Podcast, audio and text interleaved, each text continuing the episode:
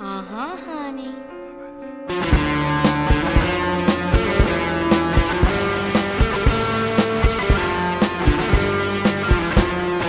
Hej och välkomna till Demonpodden. Podden där vi denna andra säsong tittar på filmer av kvinnliga filmskapare. Jag heter Kalle Färm och med mig som alltid har jag Aron Eriksson. Hallå. Och Björn Waller. Hej. Och som åtminstone hälften av gångerna ungefär, Olof Ekström. Hejsan. Hej allesammans! Och ja, det här avsnittet är ju lite av en uppföljare till vårt specialavsnitt förra gången. Där vi hade en intervju med den amerikanska filmprogrammeraren, som det kallas, Nelly Killian. Som hade satt ihop en samling dokumentärfilmer om kvinnor av kvinnor. Så, och där vi också diskuterade, jag och Aron, ett par av kortfilmerna i den samlingen. Men den rymmer också ett antal långfilmer, däribland Shakedown, som är en av de två filmer vi ska prata om ikväll. Shake your money maker, baby. You gotta shake your money maker. Shake your money maker. Vi ska prata om Shakedown av Laila Weinraub och Honeyland av Tamara Kotevska. Och eh, det är två dokumentärer som båda två tar lite eh, olika grepp för att berätta två ganska olika kvinnliga historier från olika delar av världen får man väl ändå lov att säga. Det finns en del samhörigheter. Vi kommer in på det. Absolut. Det är en del av det roliga. Alltid att försöka hitta vad som skiljer och vad som sammanför veckans filmer. Och ja, eh, var tycker ni vi startar hörni? Honung eller striptease? Striptease kanske? Olof vill börja med striptease, så då beger vi oss till Los Angeles och Laila Weinraubs Shakedown.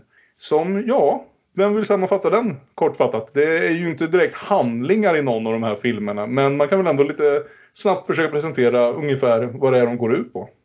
Shakedown berättar då historien om en strippklubb i Los Angeles med samma namn som helt enkelt var av och för främst svarta lesbiska kvinnor. Med andra ord, stripteasen som, eh, som utfördes på det här stället var inte menad att i första hand eh, tilltala heterosexuella män så som förmodligen är kanske den vanligaste bilden man har av vad som brukar ske på det här stället. Och det blev någon slags liksom oas för både dansarna och publiken som eh, vad heter det, kom för att se showerna på det här stället.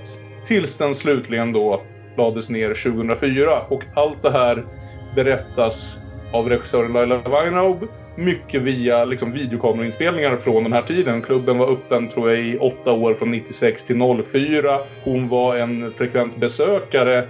Jag har inte riktigt klart för mig hur mycket av materialet från den tiden hon har spelat in själv. Men hon har sen åtminstone nu i senare, på senare år gjort ett antal intervjuer med flera av liksom, de som brukade uppträda på det här stället och ägde det och så vidare för att knyta ihop historien om det här ganska speciella platsen för, ja vad ska vi kalla det, en särskild sorts kulturliv. Jag vet inte vem som, vem som känner för att börja. Det är ju en... Det är ju lite knepigt att liksom berätta handlingar steg för steg för det är ju inte så mycket handling. Nej. Filmen börjar ju faktiskt med att lista alla som är med i den och sen lista de 22 scener vi ska få se. Ja, det Mm. Som i princip bara- nästan som en låtlista liksom på baksidan Ja. av en gammal CD-skiva eller något. Att man hade lite koll på vad som kommer hända var och när och vilka som är med och sådär. Och vet vad man har Och det- sig fram emot ja. ja. Ja, och det är ju ingen dålig liknelse heller för det är ju en väldigt musikfokuserad film på många sätt. Jag menar, gillar man lite 00-tals crunk så får man sitt lystmäte här. Man hade ju faktiskt kunnat berätta den här dokumentären på ett mer då, traditionellt eh, narrativt sätt. Det, det, det finns ju så att säga historier och konflikter som man hade kunnat plocka upp på ett annat sätt att, att ha mer, en, mer av en historia som den här konflikten med hyresvärden är väl ett typiskt sånt exempel men, men som ändå liksom mest bara finns lite i bakgrunden för filmen vill kanske inte göra det till en historia om, om det. Nej. Då hade det kanske varit mer av en handlingsdriven berättelse om man hade valt en sån väg men så är det ju inte riktigt nej. Nej, utan istället så blir vi ju mer eller mindre inbjudna här. Och det är ju, jag menar, jag tycker det är intressant just det här med tanke på målgrupp och alltihopa som den här väldigt uttalat har. Att de omfattar det redan liksom första voice-overn. Som är då MC'n som ropar att if you straight you don't need to be in the front. If you straight, you don't need to be in the front. Period. If you're not gonna tip and you straight, you don't need to be in the front. But don't disrespect by moving out the way when somebody performing their show. Thank you. Mm. Det vill säga, det är inte, det är inte exklusivt men det är fokuserat. Mm. Det är liksom, du, är, du, du får vara här men du är inte målgruppen.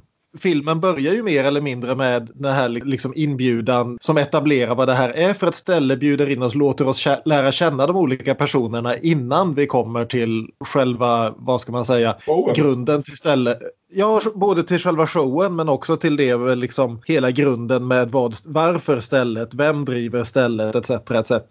Mm. Vi, vi liksom får komma in och lära känna stället först innan vi lär oss mer om det. Precis. Eh, Och som vi nämnde lite i förbifarten i förra veckan för som sagt eh, Nelly Killian som vi intervjuade i förra veckan pratade lite kort om den här filmen. Det är ju en ganska explicit film som onekligen visar vad som försiggår på sådana här ställen och eh, där snor jag lite lätt från Varietys recension av filmen men det säger på något sätt något om den här filmen att den hade släpptes på Criterion Channel, alltså Criterion Collections streamingtjänst och på Pornhub samtidigt. Officiell release på Pornhub, alltså i samarbete med filmen ska vi säga, inte som allt det stulna material som finns där. Och det är på något sätt det är en film som tillfredsställer båda de målgrupperna föreställer jag mig också. Och vi ska väl slå fast också att den liksom officiella beskrivningen är att det är den första icke-pornografiska filmen på Pornhub. Det är ju inte en porrfilm på något sätt det här. Det är bara väldigt mycket nakendans i den.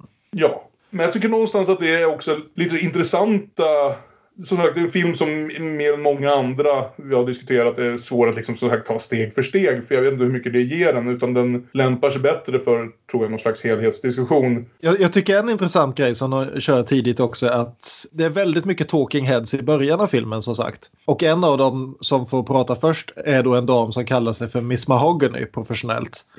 Som alltså är danserska och eh, arrangör och har varit ända sedan 80-talet.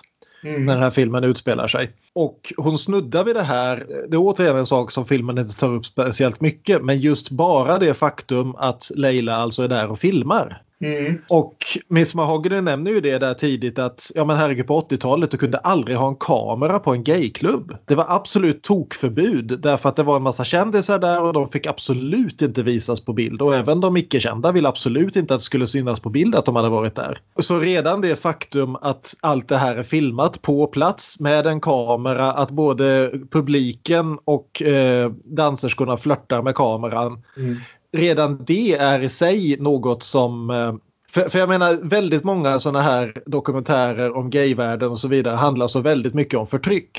Mm, Och exakt. den här liksom, när du har kommit innanför de här dörrarna då finns det en frihet där inne. Exakt. Jag tror det är det som jag nästan tog med mig mest som jag tyckte var, för som sagt eh, förra veckan hörde vi också lite om den här filmen. Att de ville dokumentera en plats som verkligen blev en oas för en viss subkultur. Där de äntligen kunde få vara sig själva. Och det finns liksom en sån glädje i, i den sexualitet som visas upp här i filmen. Som, som vi så sällan ser i en mer liksom kommersiell, kommersialiserad sexualitet. För alla former av liksom krav på att leva upp till vissa stereotyper av liksom hur vi föreställer oss kvinnoideal, alla tankar om male gaze, allting sånt som ofta liksom någonstans gör det ganska jobbigt med, med liksom eh, sex i ett kommersiellt perspektiv försvinner liksom ut, ut direkt här. Det är inte alls det som pågår. Den är otroligt både sexpositiv och kroppspositiv. Och någonstans man får känslan verkligen av varför det här är en så... För man kan någonstans tänka sig att många dokumentärer om strippklubbar skulle behöva ta ett mycket mer kritiskt perspektiv till vad det är de liksom bevittnar. För att liksom mycket, många olika former av liksom utnyttjanden eller förtryck förekommer på sådana ställen. Inte minst liksom, vad ska man säga, strippklubbar där kvinnor dansar för män. Och allt sånt, det finns ju inte alls med här just därför att det förhoppningsvis liksom inte fanns med här. Nej, och det är väl lite grann också en del av filmen som jag tycker man någonstans kunde önskat lite mer att gå in på just de frågorna. Är det här, var det här verkligen det paradis det beskrivs som? Mm. Det kanske det var, så det, det är ju inget att ta upp i så fall. Men eh, jag, jag tycker det, det lyfts ju upp till exempel det här av flera stycken som pratar, både besökare och eh, deltagare, att det är en väldigt viktig grej att det här utspelar sig inte i Hollywood eller Santa Monica. Det här är downtown LA. Det här är the Mm. hood.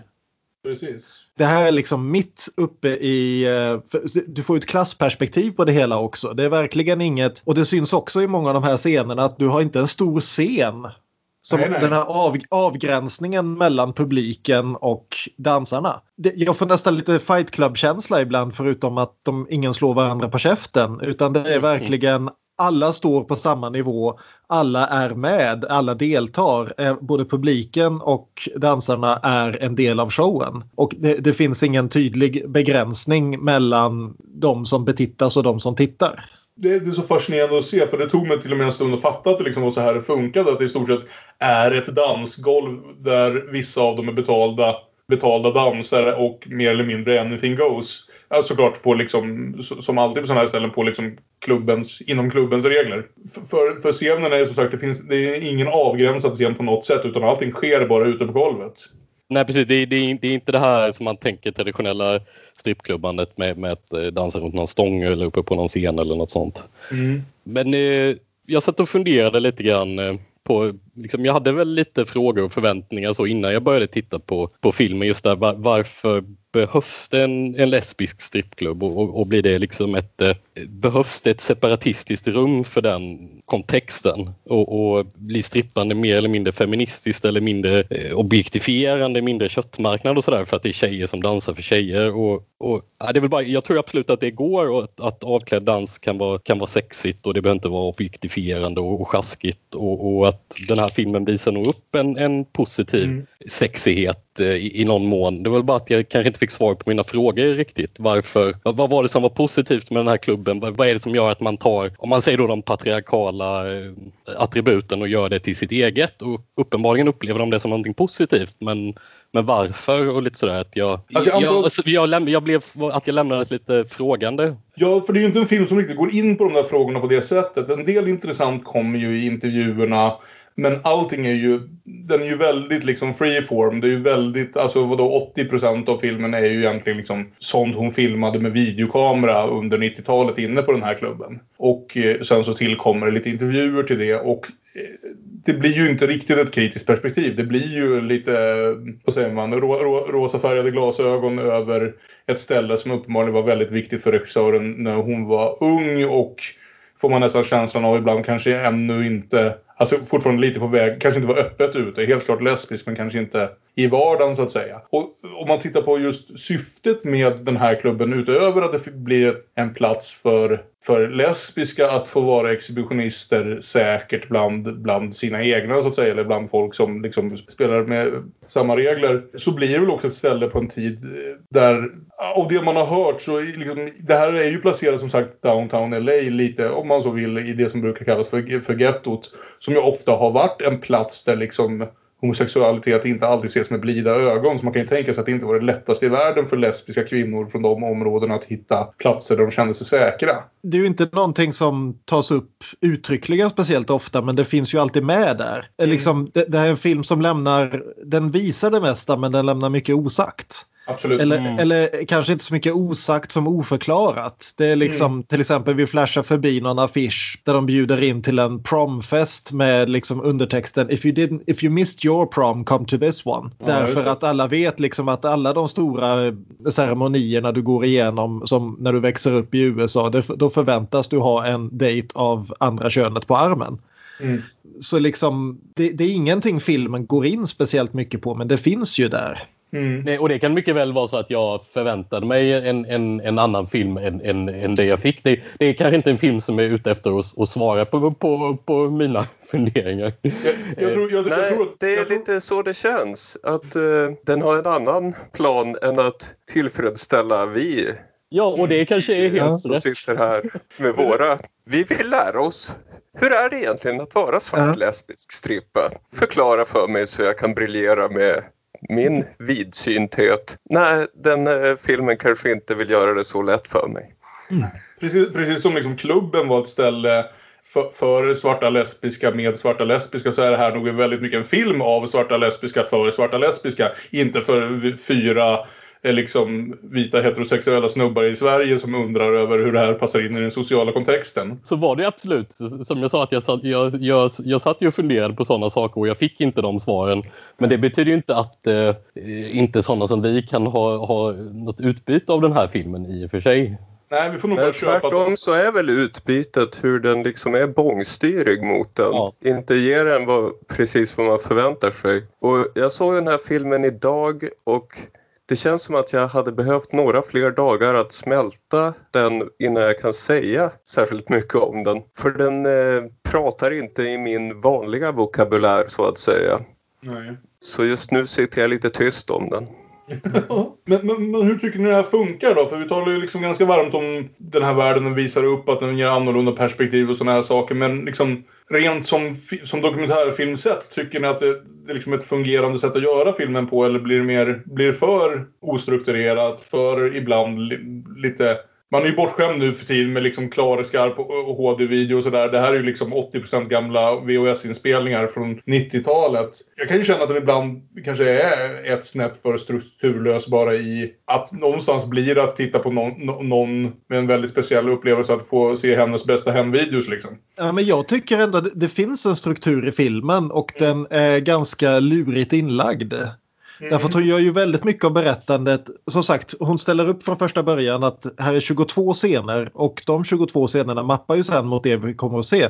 Mm. Men hon varvar hela tiden dansscener med den här pumpande musiken hela tiden och det är ju inte typisk strippklubbsmusik heller utan det här är ju den musiken tjejerna själva lyssnar på. Det är ju liksom 00-tals hiphop. Det är sekelskiftes hiphop. Och, och ibland lite 70-tals soul disco, Earth Ja, Fire. eh, Ja, precis. Och då, och då Eh. har jag en fråga. Vad är strippklubbsmusik?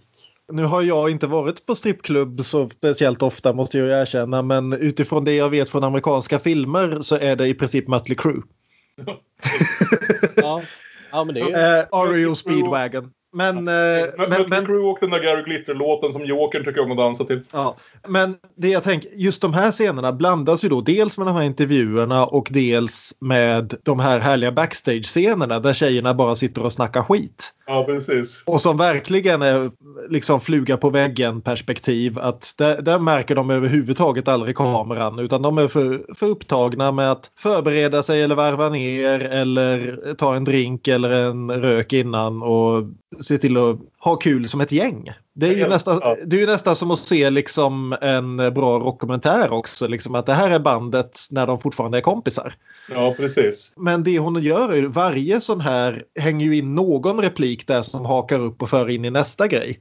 Mm. Hela tiden. Och det, jag, jag tycker det är snyggt upplagt. Det är inte så tematiskt kanske men det är hela tiden att du får en handoff in i nästa scen och en liksom eh, en rörelse framåt i filmen. Jag älskar den här scenen där, där de har fått de här, ja, som alla som någonsin har varit i en telefonkiosk om ni minns sådana, eller bara runt i olika taxis och så i en större storstad, så vet ni alla de här jävla korten på olika strippor som man ska förväntas se som liksom är mer eller mindre små, små reklamflyers som läggs överallt för att man ska bli lockad av kvinnan på kortet och vilja komma och se henne dansa. När de har fått alla de här olika upptryckta och bara svär över att typ hälften är felstavat, fotona ser för jävliga ut. Det är no någon som påpekar här att det, står, att det står på hennes kort att she's into hair pulling. Inte hair pulling här, utan hair pulling, vilket ingen vet.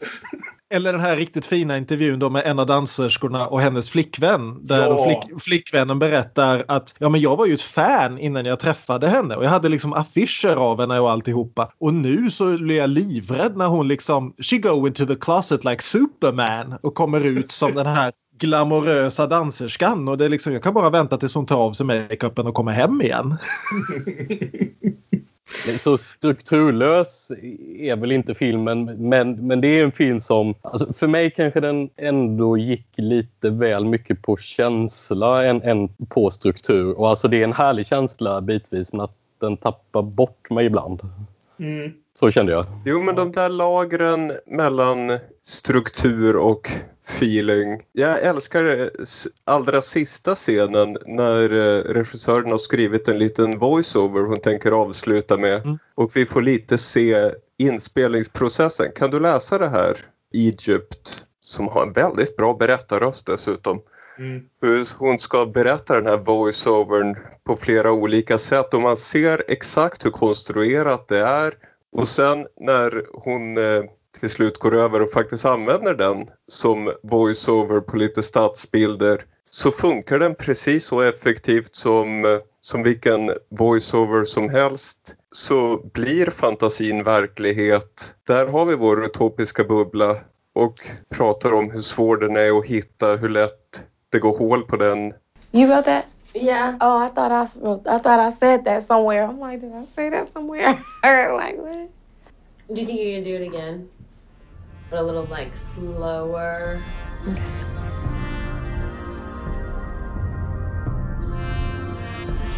Nothing is what it seems from the outside, and from the outside, things look pretty much the same. In LA, there are strip malls, brown buildings, and concrete streets for miles stretching in all directions, palm trees and cars. At night, it's more of the same, but less light and less cars. Some places are just hard to find. Say the last sentence again. Some places are just hard to find. Some places are just hard to find. Some places are just hard to find.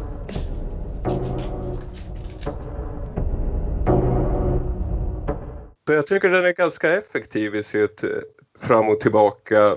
Ingen berättarstil och totalt artificiell. Och det är jätteroligt att du tar det exemplet Aron, för eftersom jag satt en stor del av filmen och bara tänkte vad fan är min struktur? Vad fan är min struktur? Och sen som regissören bara kommer in och säger att ja, nu var det ju en känslofylld film jag ville eh, göra men jag kan fan göra struktur om jag vill och så här gör man det och det blir jätteeffektivt. Varsågod. Tack och hej.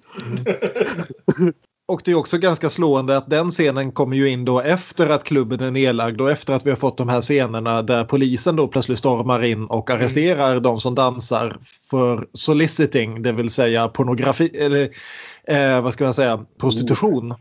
Ja, eftersom de dansar ju nakna och enligt kalifornisk lag så innebär det att det- det är prostitution. De får ju pengar för att dansa nakna. Ja, om man, man ska ha särskilda, det är massa snack om det där och det är en typisk sån sak Ja. som inte gås in på detalj. Att det finns väl särskilda liksom, tillstånd som ges ut för den typen av klubbar för att det inte ska liksom och så vidare.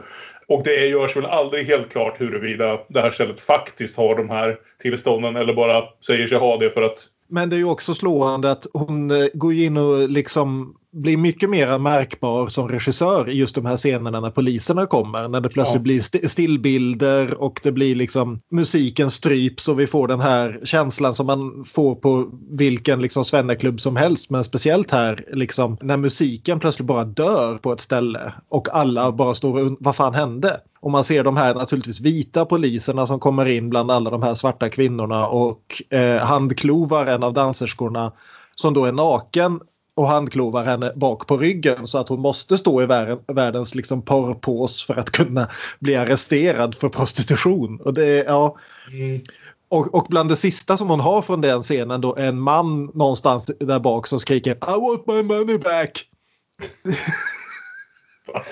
Ja, nej, alltså på tal om det här med de fantastiska rösterna så har vi inte nämnt en eh, Ronny Ron som inte är en av dansarna men väl typ MC för hela klubben och någon slags delägare. Som är en, en kvinna som märks i mängden liksom ordentligt stor med en mäktig röst och som liksom är den som får ropa ut alla de här kvinnorna till publiken och som också blir en av de liksom färgstarkaste personligheterna. Just för att hon är den som får liksom också känner jag lite mer det- är inga nya intervjuer med Ronny Ron utan de är gjorda vid tillfället och därmed blir hon också den som liksom medan det pågår kan berätta lite mer om hur klubben fungerar, vilka funktioner den fyller. För mycket sånt annars får fylla i, fyllas i av intervjuerna som är gjorda i nutid eller vad man ska säga.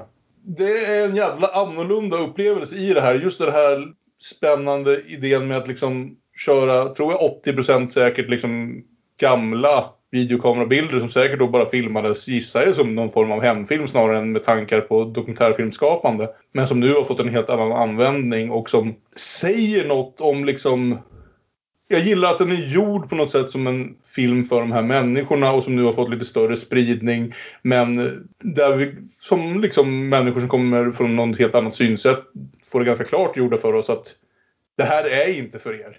Titta om ni vill, precis som de som, som sagt the straight people som är bäst stå längre bak i rummet. T- Titta om ni vill, men vi tänker fan inte liksom göra det lätt för er eller liksom eh, lägga fram röda mattan för att ni ska förstå vad det här handlar om. Utan ni är välkomna att observera, men längre än så går, går inte ert företräde här. Och jag, jag tänkte lite grann på det här just Just den här liksom att det är väldigt lite koppling fram till nutiden. Det hade ju varit intressant att se en intervju med Ronny Ron nu liksom vad som Ja. har hänt och vad som hände sen och så vidare. Men det är också på något vis att det känns väldigt tydligt som en sen 10-talsfilm. Den är ju officiellt utgiven nitt- 2019 så vi kan väl inte kalla det för en 20-talsfilm riktigt. Men det är ju liksom, hon hade inte kunnat göra precis den här filmen 2004 när det här hände. Därför att då hade det blivit en helt annan film. Nu är det en lite annan värld. Nu är det en lite annan filmtradition runt det här 15 år senare och då blir filmen annorlunda. Den paketeras på ett annat sätt. Mm, mm. Mm. Jag har inte läst så mycket om bakom grejerna men hon, eh, Laila, vad hon nu hette, har ju lite jobbat med den här från och till. Ja, från där medan klubben fortfarande pågick. Och sen har filmen gått igenom olika klippningar och visats i olika sammanhang i en fyra timmars version för ett antal år sedan. Innan den nu är i, ja, eh, slutgiltig form får man väl anta. Och hon har levt med den och den har Ja, det är något intressant med det. Men jag vet inte vad det är. Men ett citat som jag gillade i alla fall från regissören var om det är en eh, liksom tillbakablick på den här fantastiska tiden. Hon sa jag är inte nostalgisk, men jag är emo. Jag minns grejer. Tyckte jag var bra. Ja. Ja, och eftersom det, det är som sagt en lite ostrukturerad film och det är också en ganska kort film, 70 minuter bra exakt skulle jag tro i den här klippningen som vi ser nu för tiden då. Jag vet inte, har vi så mycket mer att komma med? Annars kanske vi för en gångs skull får ett ganska kort avsnitt. Ja, nej, men jag skulle väl säga att det, det är en... Ja, men, ja, men det är svårt att säga det här speciellt som man. Liksom, att, eh, men, men det är, man ska inte liksom... Det är väldigt lätt att se på oh, en film om svarta lesbiska strippor som premiärvisats på Pornhub. Ja, det är klart ni gillar det. Men det är liksom det är inte det, det, är inte det filmen är. Och bara genom Nej. att säga att det inte är det filmen är så antyder man att det egentligen är det. Men det är verkligen inte det. Nej. Men jag, jag, jag tycker det, är en varm film och det är en, det är en film som som sagt den kompromissar inte och den bjuder inte in på något vis utan den liksom bara vänder sig mot sig själv och med, mot sina egna medverkande och säger att fan vad kul vi hade. Ja, och, fa- och faktiskt ändå bjuder in och får en att förstå det. Ja, precis. Det blir en sån nostalgisk tillbakablicksfilm. Lite som när vad fan Cameron Crowe gjorde Almost famous. Där han liksom ville minnas si- si- sin uppväxt och allt. Kom ihåg vad kul vi hade. Och, Men, men också lyfter fram det här poängen med att ha egna rum, egna eh, spaces. Att eh, all, allting måste inte cirkulera runt vita straighta män. nej, precis. Eller i det här fallet den svarta straighta män. Nej. Och den, gör, och den gör det utan att liksom slå på stortrumman för det utan den bara liksom existerar i den världen helt självklart. Precis, jag tror det är det som gör att den känns så pass speciell. Men hur känner du nu då efterhand Olof när man har... För det är lite som Aron säger tror jag att det kanske var lite av ett misstag att se den precis här innan vi började inspelningen. För jag såg den också här nu ja, i morse. Eh, Men Ja, så kan det vara att man kan, man kan behöva eh, smälta den lite mer kanske. För även om, om jag trodde att, eh, att jag visste ungefär vad det var för typ av film så, så, så kändes ju som när jag såg den att det gjorde jag ju nog inte riktigt. nej. För att det var, för hela det här som vi har pratat om redan, att det var, var en, en, en annan typ av berättande och en väldigt eh, tydlig målgrupp i filmen som, som inte är jag. Och när man ändå då tänker på filmen och, och, och tänker att man, nej, men jag kan ändå se, stå bredvid och se den här filmen och, och eh, fascineras av den på något sätt. Och Mm. eh, Sen st- står jag kanske ändå fast vid det där att, att filmen tappade bort mig ibland som sagt med, med, med lite för lite struktur och så. Men eh, jag kan ändå köpa det. Ja, men då så. Då tar vi en resa tvärs över världen höll jag på att säga. Från strippklubbar i Los Angeles till, eh, vad ska man kalla dem? Inte honungsgrottor, men i alla fall honungsplockare i Nordmakedonien. För vår andra film i det här avsnittet är Honeyland, eller Honungslandet på svenska, av Tamara Kotowska Som kom förra året och blev relativt uppmärksammad och fortfarande ska vi säga går att se på SVT Play ett bra tag till om någon skulle känna sig lockad att göra det. Vart ska vi starta med den här? Olof, du har ju sett den två gånger nu antar jag? Det har jag faktiskt. Ja. Ja. För du berättade att, får jag berätta den historien, annars klipper vi ut det. Men jag tyckte det var lite roligt att du berättade det här att du och din flickvän fick ju barn här för några månader sedan. Och första gången ni fick barnvakt och gick på dejt så gick ni på bio och såg Honungslandet av alla filmer.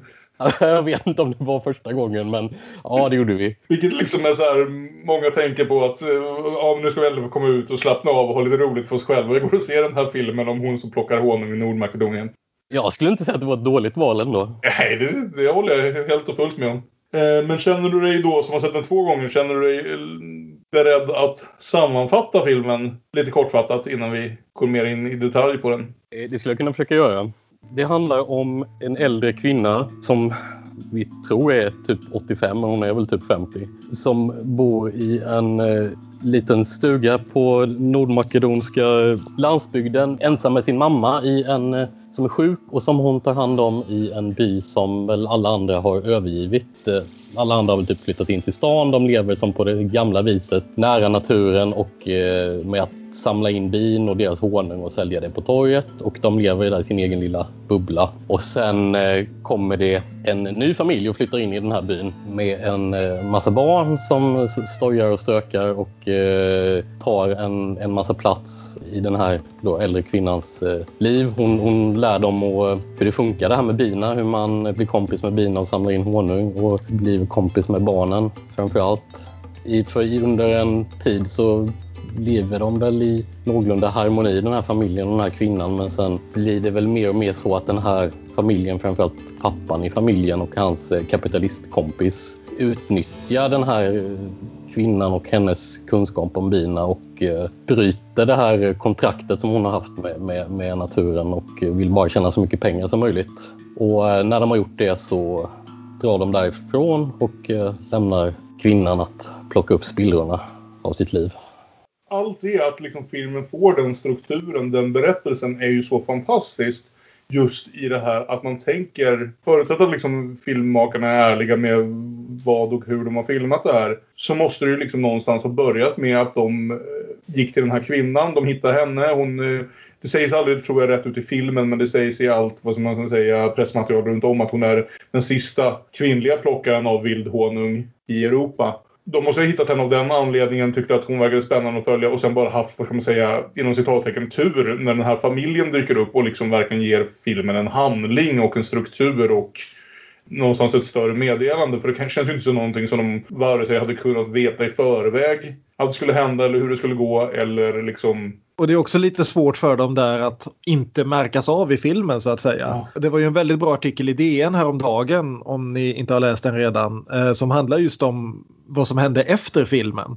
Okay. Där, därför att filmmakarna, den här filmen har ju gått väldigt bra i förhållande till de små, små pengar det kostade att göra den. Den är ju gjord då, över ett par års tid men det är ju ett team på sex personer som i princip åkte till den här lilla byn, bodde i ett tält utanför hennes hus i några dagar innan de var tvungna att åka tillbaka till stan och ladda upp kamerorna igen för det finns ingen elektricitet. Och i takt med att filmen blev klar och i takt med att allt det här hände och att de kände att de dumpade liksom de här människorna tillbaka i så de har ju gått in väldigt mycket och satt, satt upp fonder för både den här kvinnan och för den här grannfamiljen och satt upp eh, forum för att de ska kunna, för det har blivit en del juridiskt efterspel dem emellan också. Så att de har satt upp forum och advokater för bägge parter för att de ska kunna komma fram till en lösning på det här. Och de har även köpt ett nytt hus till den här kvinnan där hon kan bo när det inte är bisäsong. Så det är, läs gärna den artikeln. Det är en bra, en bra genomgång av alltihopa som har hänt. Och huv- huvudpersonen där säger i slutet av filmen ju att jag ska dra, i, dra inför domstol för det här och sådär. Och det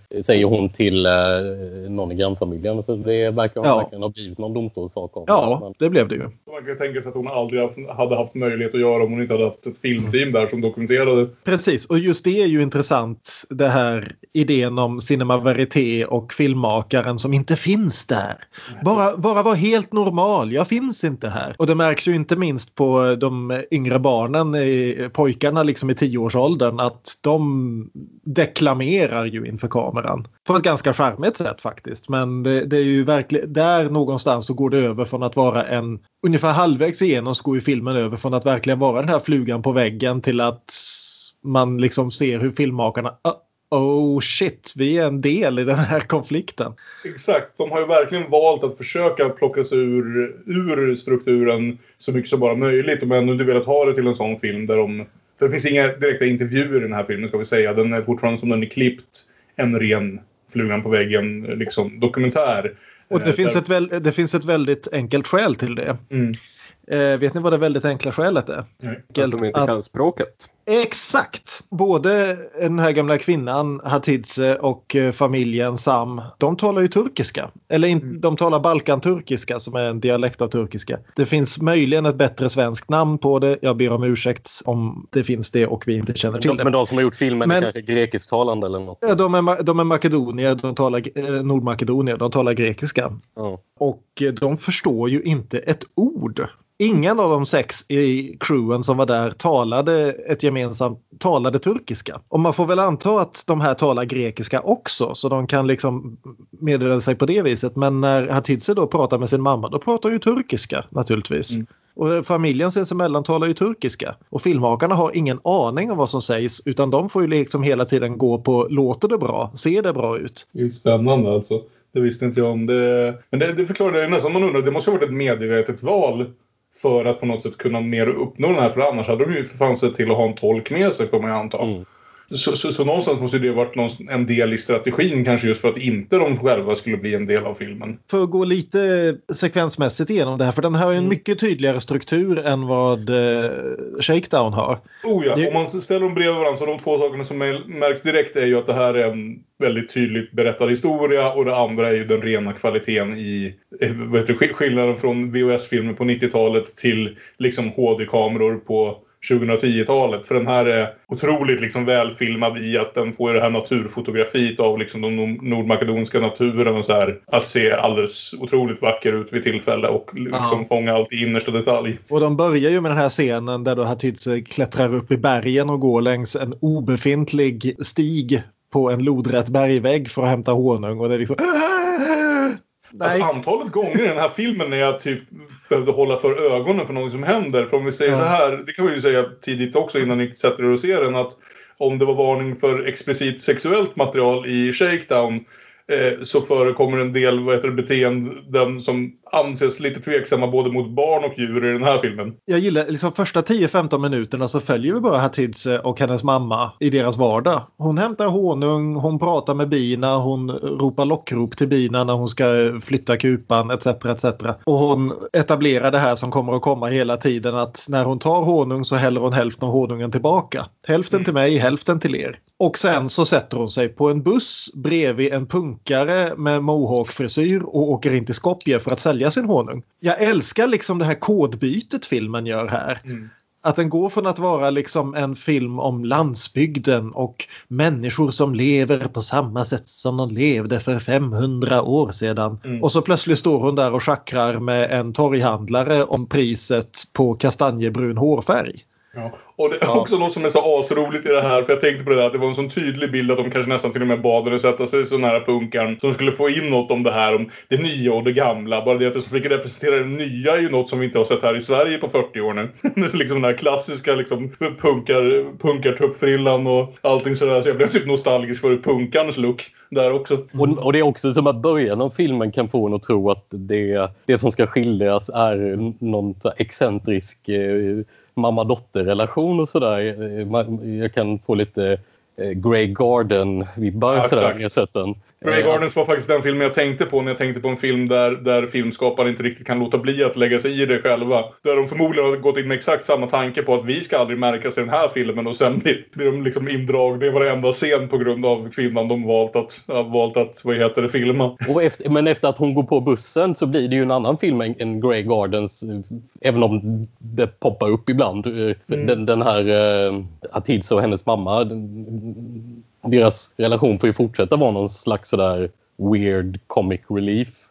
Fast också lite tragiskt ibland. Ja, herregud. Så att man en sådär roligt fast man sätter skratten i halsen. Tänker jag varje gång de är i bild. Mm. Eh, Jo, men, Men- men bara, bara det här återkommande skämtet om att Hatice åker till stan och köper hem exotiska frukter som hennes mamma får prova på.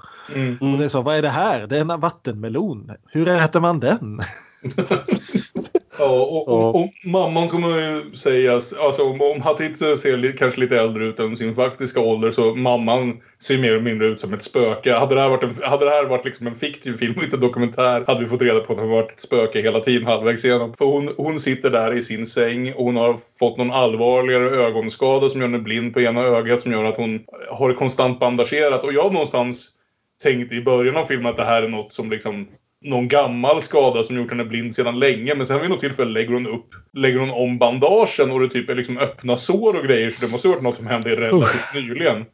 Ja. Å andra sidan, gamla människor läker inte så bra. Så Nej. det, det, kan Men- man, det kan man ha gått med länge. Och det är första Men- gången så här, och jag menar, nu kommer man från sitt liksom jävla ilands perspektiv här och så här, men bara ring doktorn! Är ju liksom, alltså du vet, kommer från ett jävla iland med i alla fall liksom fullt acceptabel, acceptabelt vårdsystem och sådär. Och varje gång jag ser mamman så tänker jag bara, men herregud, ska hon liksom sitta här i mörkret i en stenhytta med ett fungerande öga, öppna sår och liksom bara, det är det hon gör. Ibland får hon smaka på en vattenmelon, ibland får hon smaka på en ananas liksom. Men det är ju också, det är ju liksom lite grann tragedin som kommer tillbaka mot slutet av filmen också. Att eh, skälet till att de är här, det är ju helt enkelt, det är ju tradition att eh, sista dottern gifter sig inte, hon stannar kvar och tar hand om föräldrarna. Mm. Och hon tar ju upp det mot slutet också. Liksom, var det du eller pappa som sa nej till friarna? Det var pappa.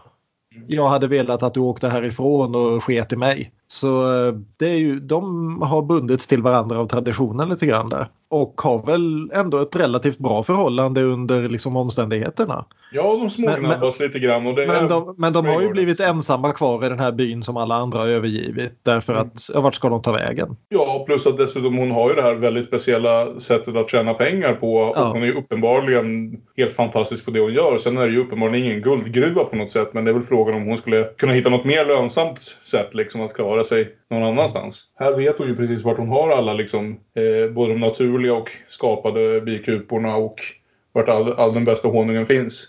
Ja. Och det är ju... Familjen kommer i alla fall. Ja, Ja. precis.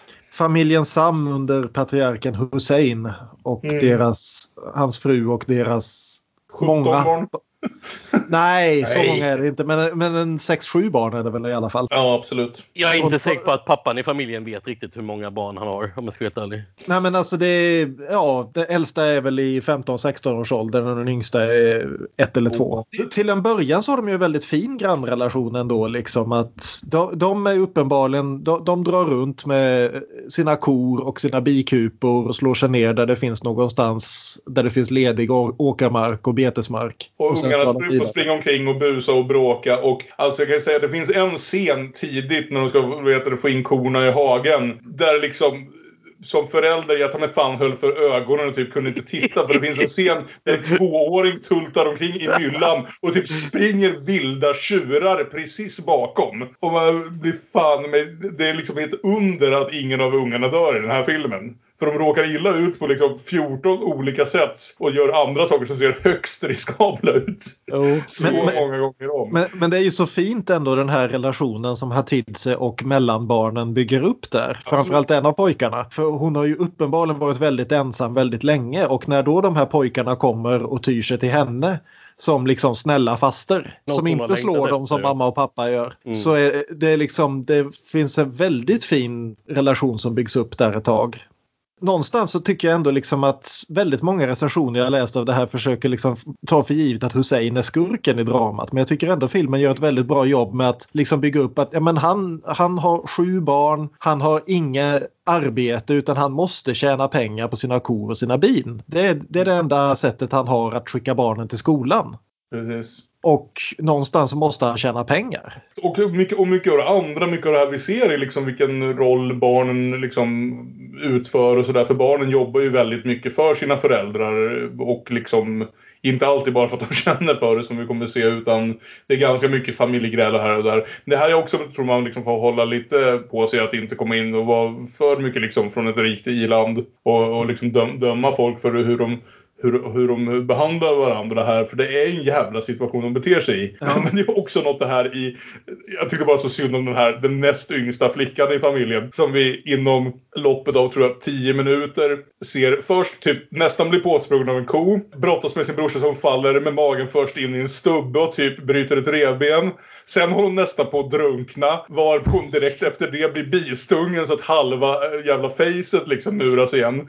Det barnet hade det inte lätt under den här inspelningen. Och sen vem som är skurken i den här historien. Alltså, vi, vi, har ju, vi har ju såklart bondat ganska mycket med Hatice när väl den här familjen kom, kommer in. Så, så det är svårt att inte känna väldigt mycket med henne. Men, men jag, kan ju, jag kan ju tänka i och för sig att filmen kanske försöker lyfta från lite skuld från Husseins axlar. Att han gör det han behöver göra för, för att eh, ta hand om sina barn och att det är det här trycket utifrån som då symboliseras av den här eh, onde kapitalisten, eh, grosshandlaren som, som, som, som driver honom också till att göra det här visas ju också upp tydligt. I och för sig, en, en av de scener där jag, där jag i och för sig blir, blir mest arg i, i, i filmen är nog på, på mamman i familjen. Så, så det, det finns en scen där hon försöker eh, gaslighta Hatice och, och eh, Eh, när då Hussein har tagit eh, för mycket honung och skapat obalans i, i, i processen över sina barns eh, protester ska man säga då. För barnen har ju lyssnat på Hatice hur man, hur man ska göra och försöker protestera. Och så när Hatice då konfronterar mamman så skyller mamman på att nej det måste vara något av barnen som har gjort ett misstag och sådär. Och liksom försöker då sabotera det här bandet som Hatice har byggt upp med, med barnen. Det tycker jag var jävligt grymt. Fan då blir jag arg. Vi har ju den här både liksom upprörande och någonstans ganska eh, roliga och sorgliga scener samtidigt när då vi ser första gången Hussein ska skörda honung. Och han vill ha med sig barnen och göra det här naturligtvis därför att de har många honungskupor och de, han behöver fler, eh, fler än två händer för det här industriella bruket och alltihopa. Och så han vill ha med sig och han försöker få dem att se det som en lek. Och bina sticker dem därför att de går för hård, hårdhänt fram med det här och därför att det är det bin gör, de sticks. Get off my sugar! Bad bees! Bad! Ow! Ow! Oh, they're defending themselves somehow! Och han försöker göra en lek av det och hela tiden så barnen liksom har ont och springer och gömmer sig och alltihopa och han kan inte låta bli att skrika åt dem att kom hit annars slår jag ihjäl er. Men han försöker vara den gode pappan samtidigt som han är frustrerad. Mm. Det är väldigt tragikomiskt liksom he- hela den här mellan, eh, vad ska man säga, sekvensen av filmen innan saker börjar gå till helvete på riktigt. När familjen bara lever där och som sagt, vissa av barnen bygger upp ett fint eh, förhållande till grannarna. Och det är så spännande också det här att eh, den, en av sönerna är den som blir proffs på det här med liksom att hålla koll på bina och börjar förstå det här att, att Hatiste har rätt i sina strategier, i hur hon behandlar sina bin, i hur hon går fram och verkligen börjar protestera på, på vad heter det, väl uttryckta sätt mot sin pappa. Som han kallar för en skitskalle som inte lyssnar på b- bättre vetande och sådär. Det är bara kul också att eh, de här barnen eh, ger nästan lika väl som de får. De, det, det är mycket bråk i den här familjen men det är inte fam- föräldrarna som bara skriker åt barnen hela tiden utan barnen ger igen ganska väl när de vet att de behöver det. Speciellt när kamerorna är påslagna kanske. Men det... Ja, det är möjligt. Och och samtidigt så är det ju ändå det här att Hatidze behöver inte mätta tio munnar. Nej. Och hon behöver inte hälla bensin i bilen. Och hon behöver, det är liksom någonstans på något sätt måste det här gå runt. Det är inte ett bra läge men det är ju det här som filmen då väldigt tydligt liksom mer eller mindre som sagt ställer upp den här eh, bosniske grosshandlaren som eh, skurken liksom som får Hussein. Ja men jag måste ha all honung nu.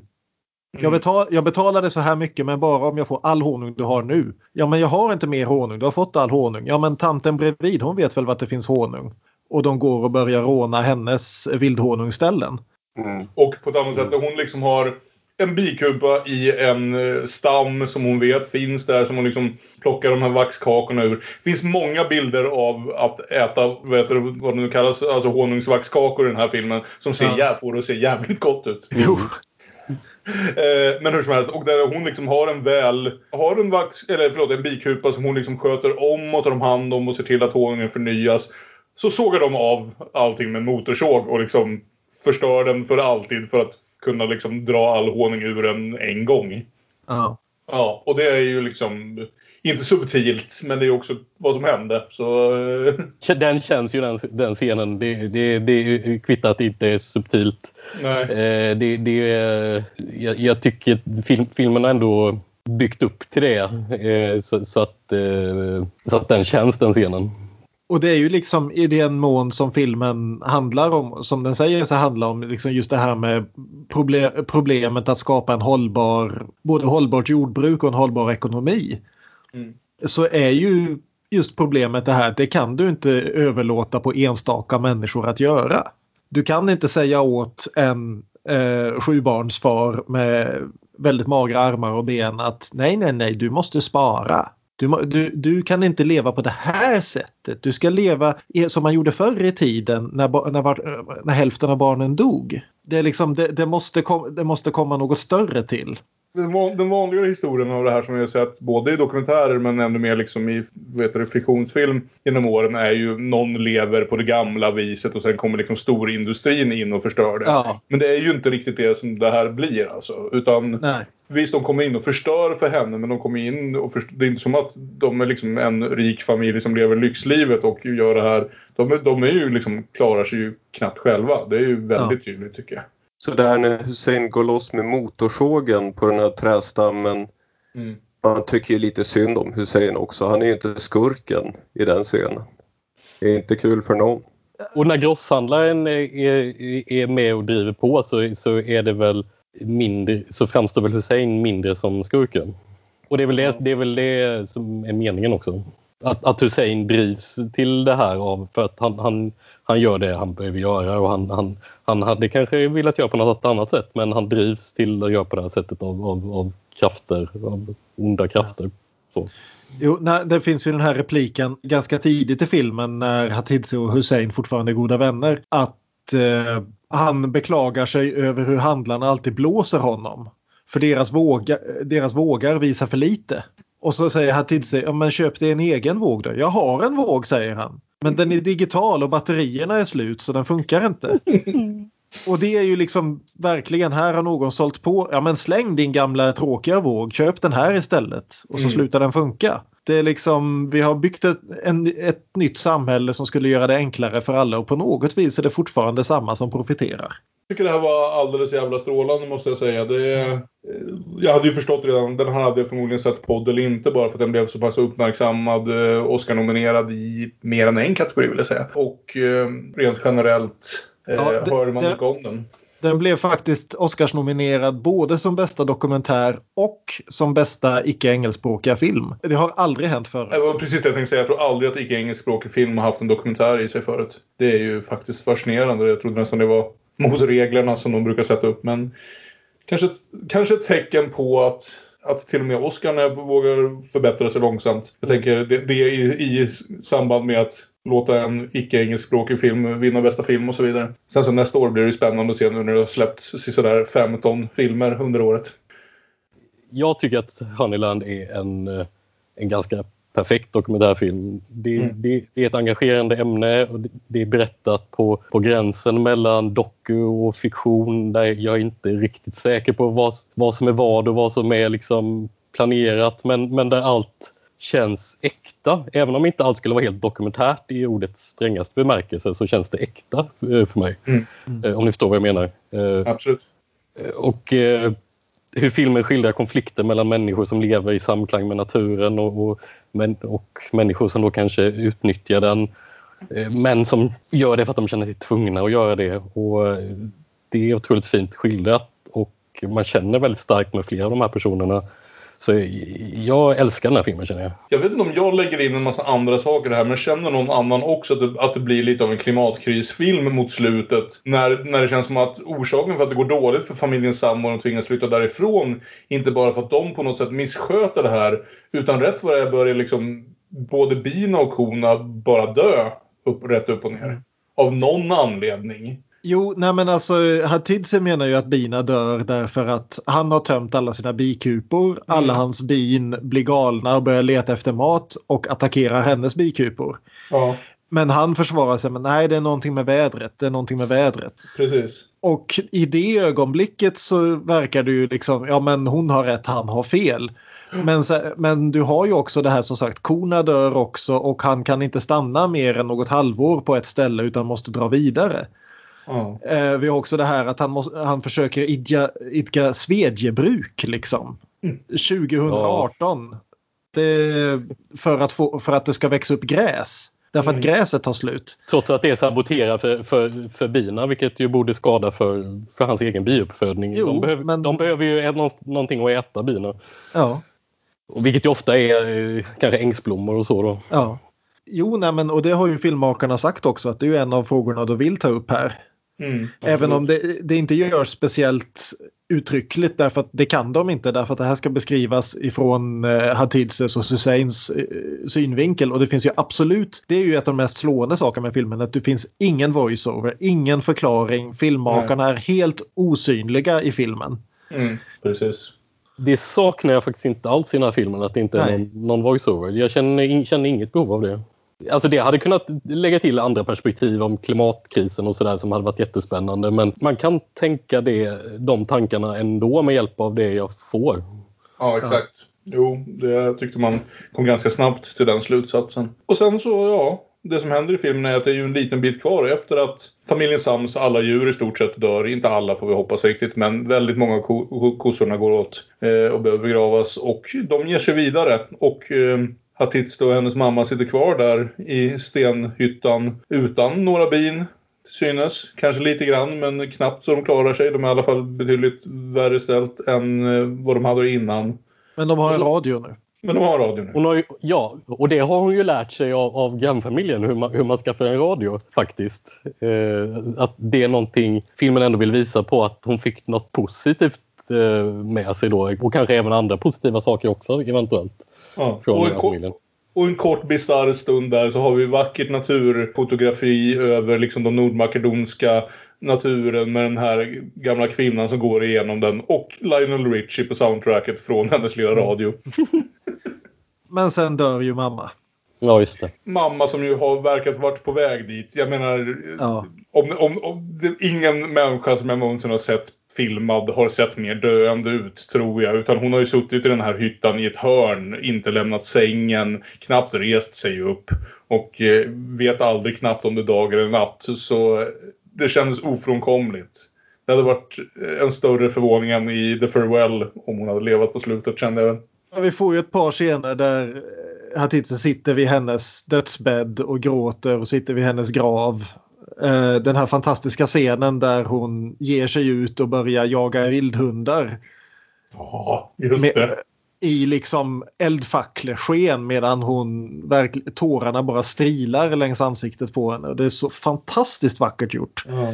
Och man är ju glad att man inte är dokumentärfilmmakare i, i- i det läget därför att å ena sidan liksom åh vilka fina bilder och å andra sidan den liksom personliga kostnaden man filmar där liksom som Mm.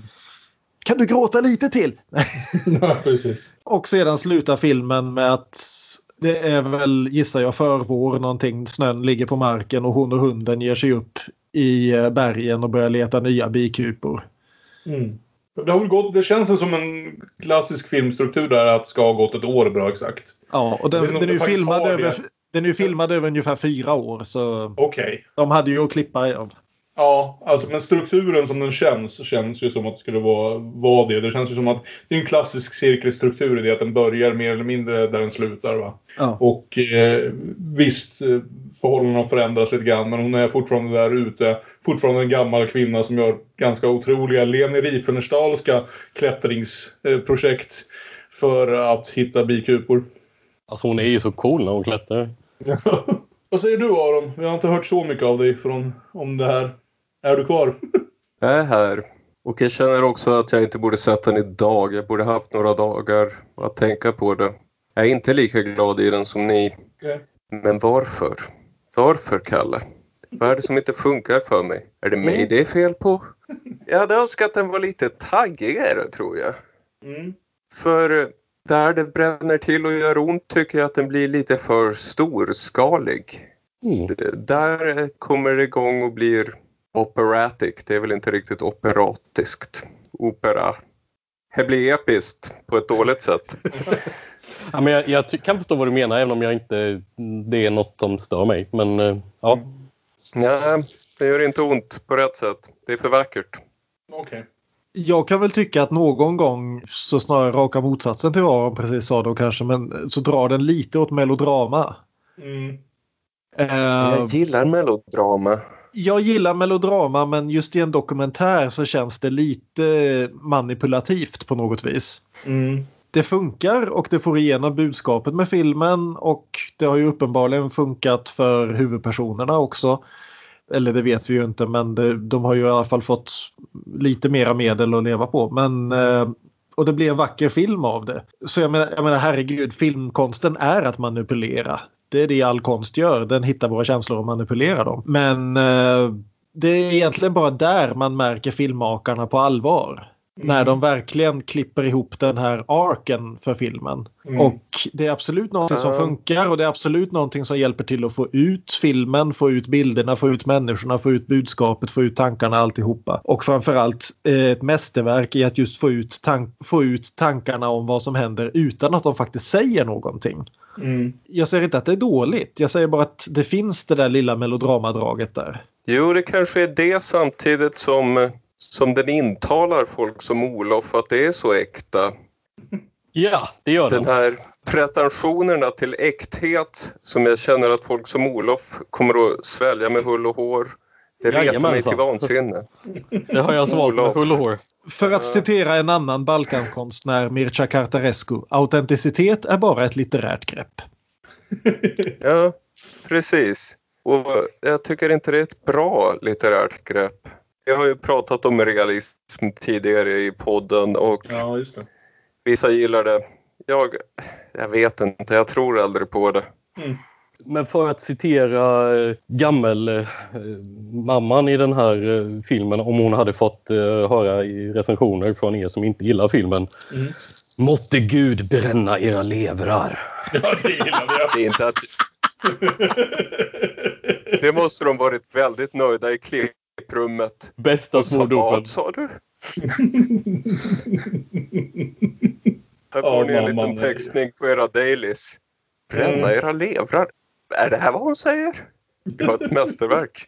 Jo, Ja. jag säger inte det är en dålig film. Jag är bara inte lika förtjust som ni är. Nej, okej. Ja. Ja, men jag, jag hänger med på din argumentation. Jag, liksom Olof säger jag inte att jag håller med, men jag, jag ser vart du kommer ifrån. Ja, har vi några mer? Jag vill bara säga kort just själva slutscenen. Mm. Just när hon sitter uppe på den här bergsknallen med hunden och just den här nästan lite trufåska grejen att hon liksom helt plötsligt vänder sig och tittar upp mot solen och där klipper filmen. Mm. Jag, jag, jag tycker det är snyggt gjort. Det är liksom, å, återigen, liksom, det, filmmakarna är väldigt närvarande i hela filmen även om vi inte märker dem. Och eh, filmen är full med sådana här små detaljer, ibland nästan lite för många symboliska detaljer men just den scenen där tycker jag är väldigt fin. Mm. Jag älskar det, vi hoppade lite förbi det också, men just den här detaljen med henne med hårfärgen. Att hon liksom verkligen går in för det här att hon... Att, att, att hon tycker om att känna sig fin, att färga håret. Och det är liksom det här i att det finns ju ingen hon färgar håret för. Hon träffar ju ingen människa när hon köper det här. Mm. Och, liksom, och hon gör det ju enbart för sig själv och det är något vackert i det som jag verkligen älskar. Det hände ju till och med liksom innan grannfamiljen finns, finns där, inte för att hon skulle liksom nödvändigtvis göra sig extra fin för dem heller. Gör och liksom det är väl bara- nästan så att mamman lite gör narr av henne. Ja, absolut. Det också, jag för mig. Precis, men hon känner ändå att det är det här hon vill göra. Hon vill, hon vill känna sig fin ibland. Hon har jävlar mig klättrat till berg för att hitta sin honung. Hon har åkt in och behövt liksom krångla med marknadsförsäljarna för att få ut så mycket pengar som möjligt av den här honungen. Då ska hon ha inte bara liksom en finare hårfärg utan exakt rätt hårfärg. För det är ju det här också att när hon står där och ska köpa hårfärgen så är hon väldigt noggrann med att få både färg och nyans precis eh, den som hon vill ha. Och, ja, nej, jag, jag tycker det det är något fascinerande just det. Alltså hon, är, hon är ju så fantastisk. Och det vi inte riktigt har kommit in på i den här filmen känner jag som var väldigt mycket en del av vår diskussion om, om Shakedown är väl just vad vad, nu ska vi säga så här, det här är inte bara en kvinnlig regissör utan det är ett regissörspar, en man och en kvinna som har filmat den. Men att även här liksom någonstans tror jag att man, man känner lite som vi diskuterade tidigare, inte nödvändigtvis närvaron av en kvinnlig regissör så mycket som frånvaron av vissa typiska saker som manliga regissörer brukar påverka eller märka. Mm. Eh, återigen en otroligt odömande film. Ja. Eh, där hon studerar människor, precis som Shakedown.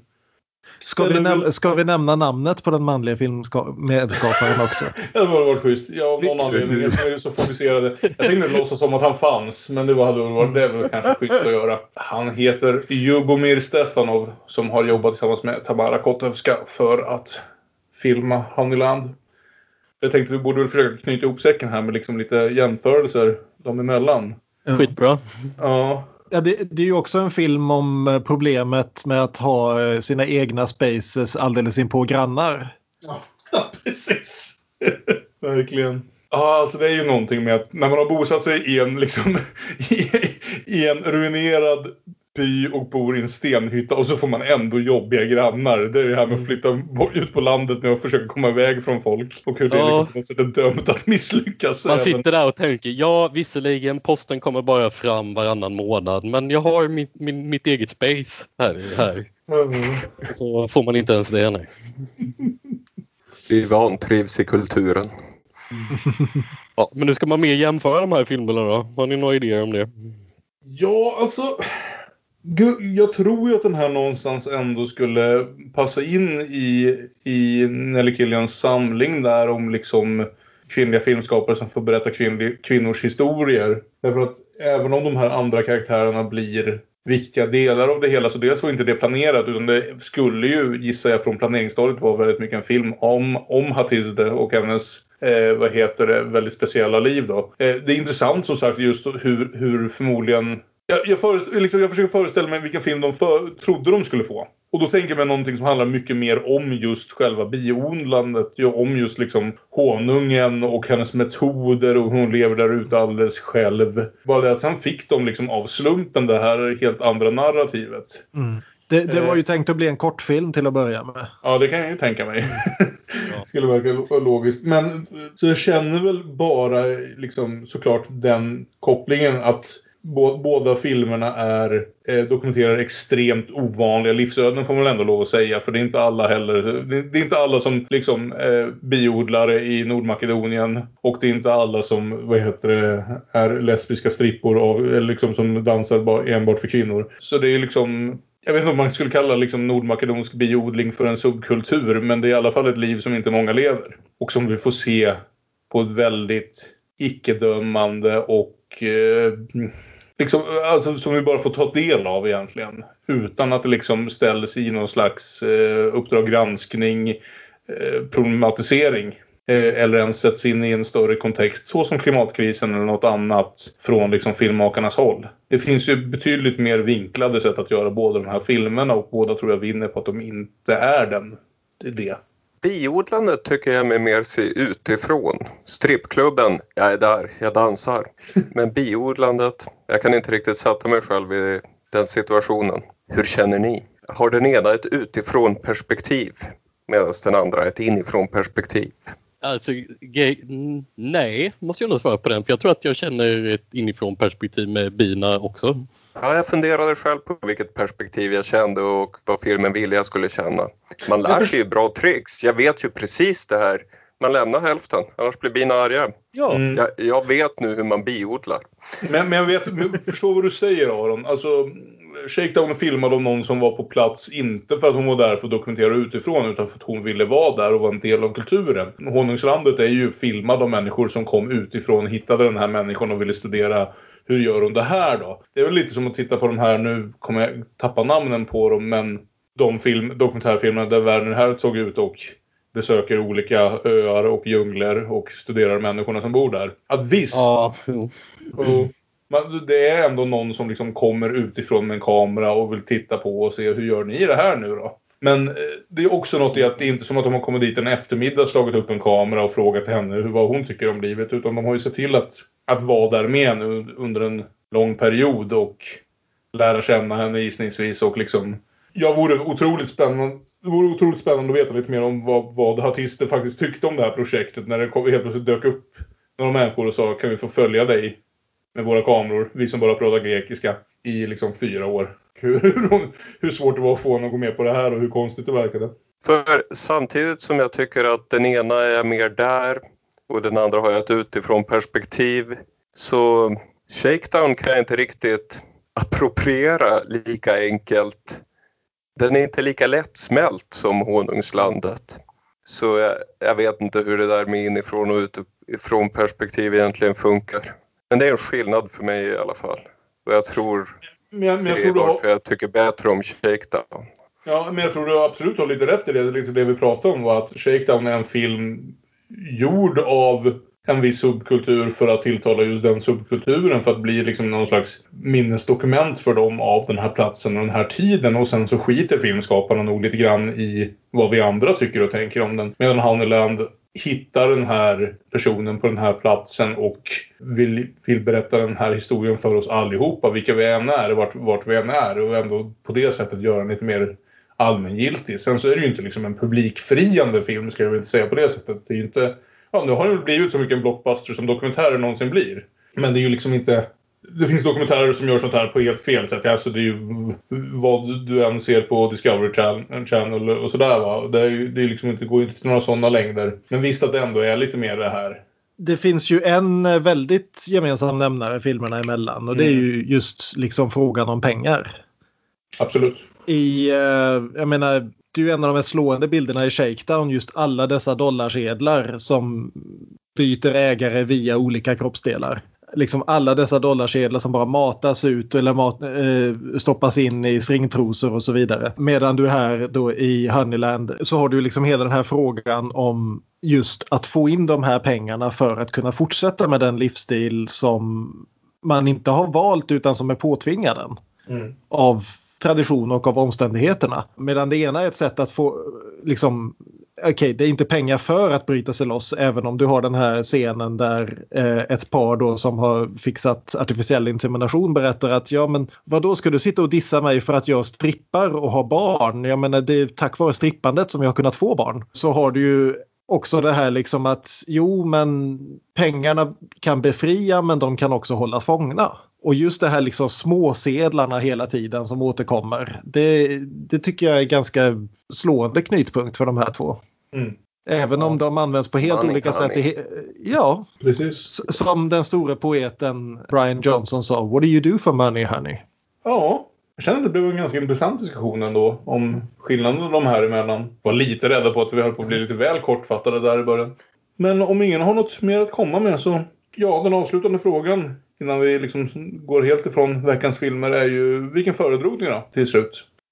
Ja, jag röstar ju Shakedown. Jag vet inte om den är bättre, men jag gillar den mer.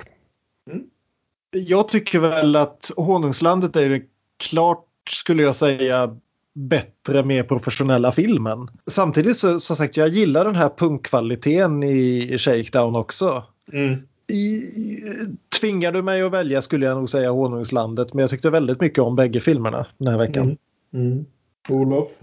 Ja, jag har väl redan avslöjat att eh, Ja. jag säger Honungslandet. Eh, jag tyckte rätt hyfsat om Shakedown men, men, men Honungslandet är, är rätt många snäpp eh, bättre för mig. Oh, jag måste nog också säga att jag, jag tycker Shakedown var en intressant upplevelse. Man blir inte... Det är så mycket mindre, jag blir väl lite traditionalist här, men man, det är så mycket mindre av liksom en historia. För Honeyland blir ju verkligen, och det är det som är så fascinerande, via slumpen en riktig historia som nästan, liksom, nästan följer en treaktsstruktur. Och jag vill säga så här att tillsammans med fotot, som sagt det här jävla magiska slutet, de går ut med facklan bland vildhundarna och så. Honeyland kan nog nästan vara min favoritfilm som jag har sett än så länge i den här andra säsongen. Så det är absolut den för mig. Men då går vi väl in i nästa avslutande steget höll jag på att säga nästan. Och vi leker vår lek. Som nu heter, vad heter den du Aron? Gissa den tredje. Det här är alltså den lilla leken på slutet där vi väljer en tredje film som vi på något sätt tycker passar bra ihop med den ena, den andra eller båda av veckans filmer. Helt enkelt en passande tredje att se. Vem känner för att börja? Ja, men det kan väl jag göra då. För jag hittade faktiskt en eh, Gissa den tredje den här gången när jag tänkte efter lite grann som tycker det passar väldigt bra in. För den behandlar både det här med, den utspelar sig också på Balkan och den, Mhm. hand, den hand, det är en dokumentär. Det är en dokumentär av en kvinna, delvis om en kvinna. Och den handlar också om lite grann om det här storpolitiska och eh, det personliga och den lille mannens roll i de stora händelserna. Och det är ju då Ilinka Kalugarenus Chuck Norris vs Communism från 2015 Just det. som jag såg på eh, Stockholms filmfestival när den kom och blev väldigt förtjust i. För det, den, det den handlar om det är alltså då underground VHS-kulturen i Rumänien un- under 80-talet. Där då folk smugglade in amerikanska storfilmer gav dem till ett par stycken dubbare som dubbade dem till rumänska. I regel då att en enda person satt och dubbade kanske sex filmer på ett dygn och gjorde allting live och med en och samma röst för alla personer och alla skyltar och alla brev och alltihopa i filmen. Och sen spred det här ut där då folk satt i Ceausescus stenhårda stalinistiska Rumänien och tittade på amerikansk actionfilm. Och den här fina ironin som tas upp av flera eh, berättare i filmen då att jo men alltså det här att USA gjorde ju liksom, de använde ju filmen som ett aktivt vapen i kalla kriget. De gjorde alla de här actionfilmerna med Stallone och Chuck Norris och alltihopa som var uttalat antikommunistiska. Mm. Och där sitter då människorna i ett kommunistiskt land och ser just de här filmerna och uppfattar inget av den politiska propagandan utan bara Wow, ser du vilka häftiga bilar de har? Wow, kolla jeansen! Ja, den är ganska Eh, underbar. och, ja, så det är en väldigt det är en rolig och mäktig dokumentär om hur filmer kan fungera på ett inte helt tilltänkt sätt men också just den här en brytningstid i, i historien och lite grann också det här hur vissa människor gärna tar på sig credit för saker och ting. Så ja, nej men den ska man se och den passar väldigt bra in mittemellan de här två. Liksom den här nostalgin, titta tillbaka på en nyss gången historia där världen har vidareutvecklat sig och ja, den är bra och den ska ses. Mm. Den verkar vara borta från Netflix nu, men jag vet att jag såg den på Netflix för inte superlänge sedan. Så vi får hoppas den återvänder. Olof? Ja, det var inte så lätt att komma på någon film som passar ihop med båda de här två. Nej, det så svårt faktiskt. Jag har gett upp lite på det kände jag den här Ja, veckan. det var ett väldigt bra val, eh, Chuck Norris versus Communism. Jag, jag, det kan jag absolut se och jag gillar den filmen också väldigt mycket. Mm. Det, är- det är en riktigt bra dokumentär. Jag drar till med en annan dokumentär helt enkelt. Så det, det är en dokumentär i alla fall som, som handlar om att eh, överutnyttja naturen. Mm. Eh, så det blir i alla fall någon slags parallell. Eh, Dar Darwins Nightmare från 2004 Mm. eh, som handlar om eh, Lake Victoria och hur man eh, kortsiktigt har eh, planterat ut en, en större rovfisk, nilabborre som inte hör hemma där. Som är stor fisk, mycket kött, det blir mycket pengar när man säljer den. Men den, den har ätit upp allt annat i sjön och eh, den stora fisken är för lyxig för lokalbefolkningen att äta så de har inte råd att, att äta den utan, utan kan bara skicka fiskarna på, på export och få äta liksom, de rensade inälvorna som blir kvar. Och så. Och eh, Fy vad sorgligt, måste Det- jag bara säga om det synopsiset. det, Fy det, vad sorgligt. det, är- det är fy vad sorgligt. Det är väl inte en film som, som jag mådde så bra efter. Och frågan är hur, det, hur den kopplar till till Shakedown. Eh, jag för- jag försökte fundera lite sådär, ja, kan man se någon koppling sådär, går det att skapa en egen värld eh, i, i, i liksom på, för, för lokalbefolkningen i, i, i, liksom, i kolonialismens, eh, på kolonialismens villkor eller kommer det bara gå åt helvete? Och man kanske kan se lite sådana paralleller men, men eh, om inte annat så kan man tänka Nobody should fuck with Egypt. Eller något. Äh, Lake Victoria ligger inte i Egypten men, men Nilen gör ju det i alla fall. men nilabborre, jag, jag ser. Ja, ja, för Bra där. Snyggt jobbat. Aron, känner du dig redo? Absolut. Jag har inte en dokumentär. Mm. Eh, Kalle sa det någon gång att nu, det här projektet att podda om kvinnliga regissörer har gjort att han ser mindre filmer av kvinnliga regissörer för han skjuter upp dem och tänker vi kanske ska podda om den en dag. Och så har jag lite haft det med den här filmen då men nu såg jag den här i veckan och den var jättebra. Leave No Trace från 2018 av Debra Granik. som gjorde Winter's Bone. En väldigt fin liten dyster film om en pappa och hans dotter. Pappan har PTSD och ja, de lever utanför samhället. Så det är det här hitta en, en luftbubbla bortanför den kvävande civilisationen. Och det finns biodling i filmen. Så, så det gick ju jättebra in med Hannila. Det är perfekt. Alldeles strålande. Ja, en väldigt bra film. Som vi kanske har pratat om att göra avsnitt av, jag vet inte riktigt. Jag tror den, alltså vi har ju pratat om, känns det Vi har ju pratat om alla. 200 olika filmer. Ehm, vi kommer inte göra avsnitt så länge, tror jag. Men vem vet? Ja, men jag för min del, jag låg väl också ganska nära här i att jag också valde en dokumentär av en kvinnlig regissör. I det här fallet Sanna Briski. Som bara har gjort en enda långfilmsdokumentär men hon vann en Oscar för den så det är bra jobbat. Och man, då utgick jag väl lite från just det här att jag blev ganska fascinerad just av de här i mångt och mycket stackars barnen i Honeyland. Och sen kopplar samman det lite med det här jag sa om sex och kommersialiseringen av sex. För att då koppla det till den kanske värsta formen av sexkommers och eh, vad heter det, en betydligt mer deprimerande film än i alla fall Shakedown. Och då blir det då Born into Brothels som är en dokumentär av Sanna Briski och Ross Kaufman om helt enkelt de barnprostituerade på Calcuttas gator. Eh, jävligt bra, jävligt drabbande. Vann Oscar för bästa dokumentär 2004 och jag ska väl ärligt säga att jag har inte sett den sen dess. För jag minns den som väldigt bra. Men med tanke på temat inte heller kanske en film som man känner att oh, den där vill jag se om jätteofta. Utan snarare ganska hemsk och jävligt deprimerande men också väldigt viktig. Så det är mitt val som kopplar samman de här och också fick ni ytterligare tips på en bra dokumentär av, av en kvinnlig filmskapare. Men vi slutar på en glädjestråle alltså. det var det jag kände. Att det var ett dåligt val i och med att jag valde att lämna mig själv på slutet. Det hade varit mycket bättre att sluta på, på, på Chuck Norris vs. Communism känner jag nu. Ja, det, var väl, det var väl möjligen Björns val som är lite mer glädjefylld då. För för Arons val är, är, är väl också lite... Eh, Det är ju inte Born into Brothels deprimerande. Nej. Det är ju inte glatt. Men eh, det var ändå... Du Det var som bara döda blev lite fiskar. Ledsnare och ledsnare. Det blev bara ledsnare och ledsnare. Eh, vi kanske ska titta på glad film nästa gång, eller vad säger ni? Ska vi försöka hitta något komeditema? Vem vet? Ni vet snart när jag går igenom vad vi ska prata om nästa gång. Den här veckan ska vi inte göra What Do You Do For Money Honey, utan vi ska göra vår egen svenska stolthet Robins Honey i någon slags pianovariant som vi inte riktigt har listat ut än. Vi får se. Ja, vi får se hur det blir. Något blir det av det. Det är liksom varierande kvalitet, men kvaliteten är inte det viktiga just när det kommer till låtdelen av, det här, av den här podden, utan något ska ut. Det är Vi inte alltid finns- guld. Det är inte alltid guld, men jävlar i mig, vi försöker i alla fall. Helt baserat på hur mycket tid vi hade just den veckan. Vi finns på sociala medier. Vi är at Damonpodden på Instagram och på Twitter. Vi är Damonpodden med Ä på Facebook. Man kan mejla damonpodden at gmail.com om man så önskar.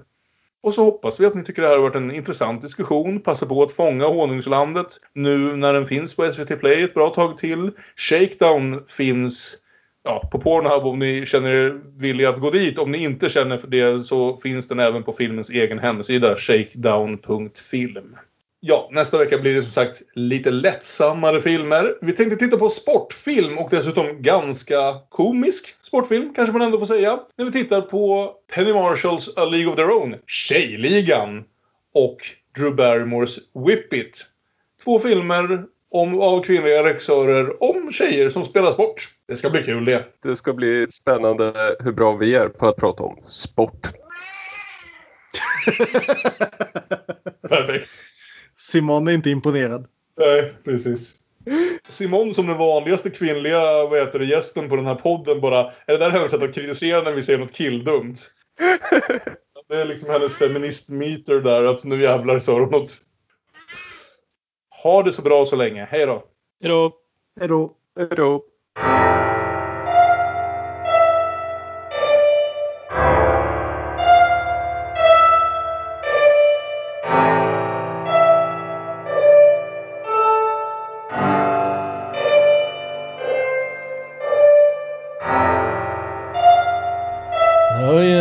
gonna get what you need.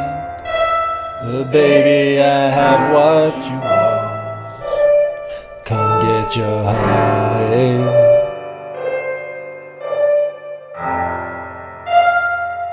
No, you're not gonna get what you need.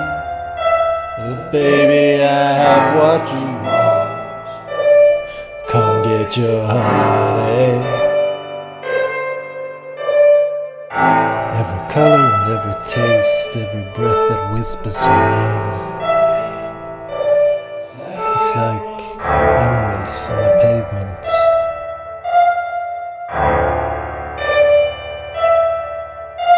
At the heart of some kind of flower. Stuck in little strands of saliva. Won't you, won't you get me out where the hurt is?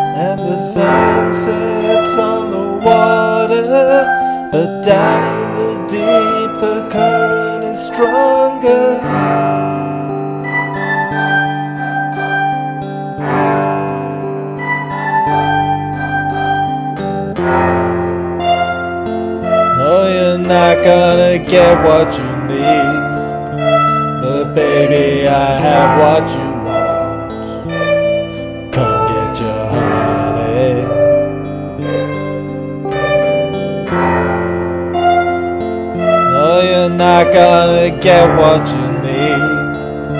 But baby, I have what you want. Come get your honey. Open up to pleasure. Suck it up inside like a treasure, like a brighter place for your passion.